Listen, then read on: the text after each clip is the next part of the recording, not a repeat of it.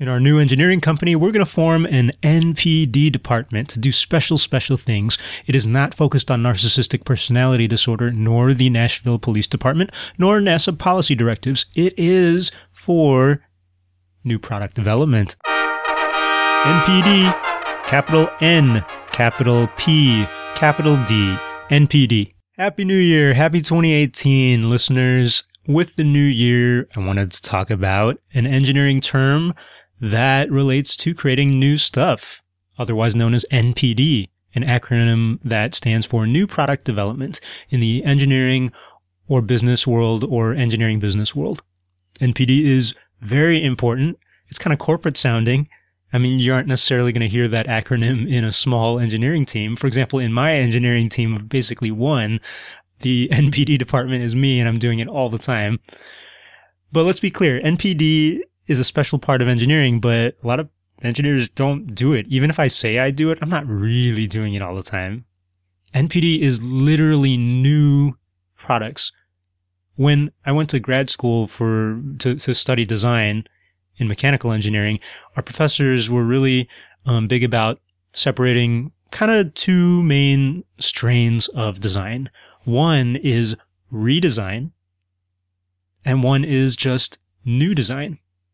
And yeah, there's some overlap, but those are the two strains. Like one is just tweaking things that already exist or building upon designs and ideas that already exist. And they might argue, um, reasonably that most design that engineers do today is redesign. You're, you're building or designing new cars based on what you've already got there, building new computers, computer chips based on what you've already got there. You're most of the time, most industries are not taking these huge risks in creating something entirely from scratch. Maybe startups are, maybe, but not all the time. So yeah, you have these redesign strategies and then you've got new product design strategies and the NPD strategies are more risk taking. They're more creative, maybe. They're more fun in some sense. That said, there's a lot of a lot of strategies to reduce that risk, to manage and control that creativity to make it more efficient and to really create something that meets a need that solves a problem. That's what NPD is. You've got engineers and business people and marketing people, designers working together to identify a problem that actually is out there. Think of all the different stakeholders and all the different requirements or constraints for that product and you know, defining that down into something measurable so that your engineers can actually design something original to meet that need.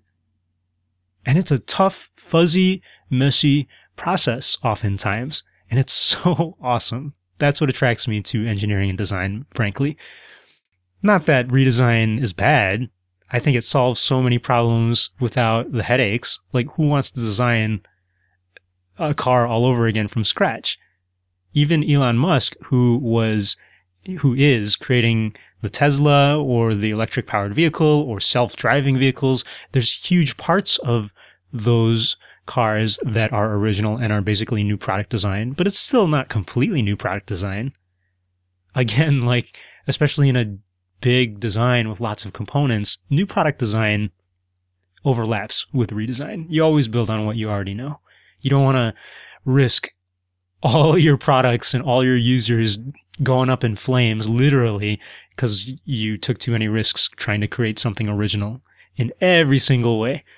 Just to be original, not to be like safe or smart or, um, you know, they, they always say if it ain't broke, don't fix it. I mean, there's some truth to that in engineering.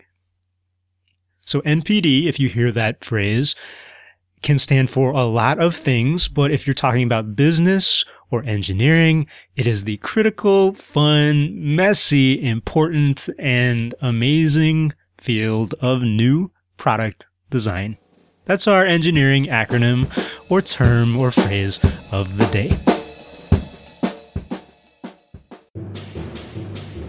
Pius Wong, your host for the Engineering Word of the Day podcast, and also host of the K 12 Engineering Education podcast, which is all about how to bring engineering thinking to younger people.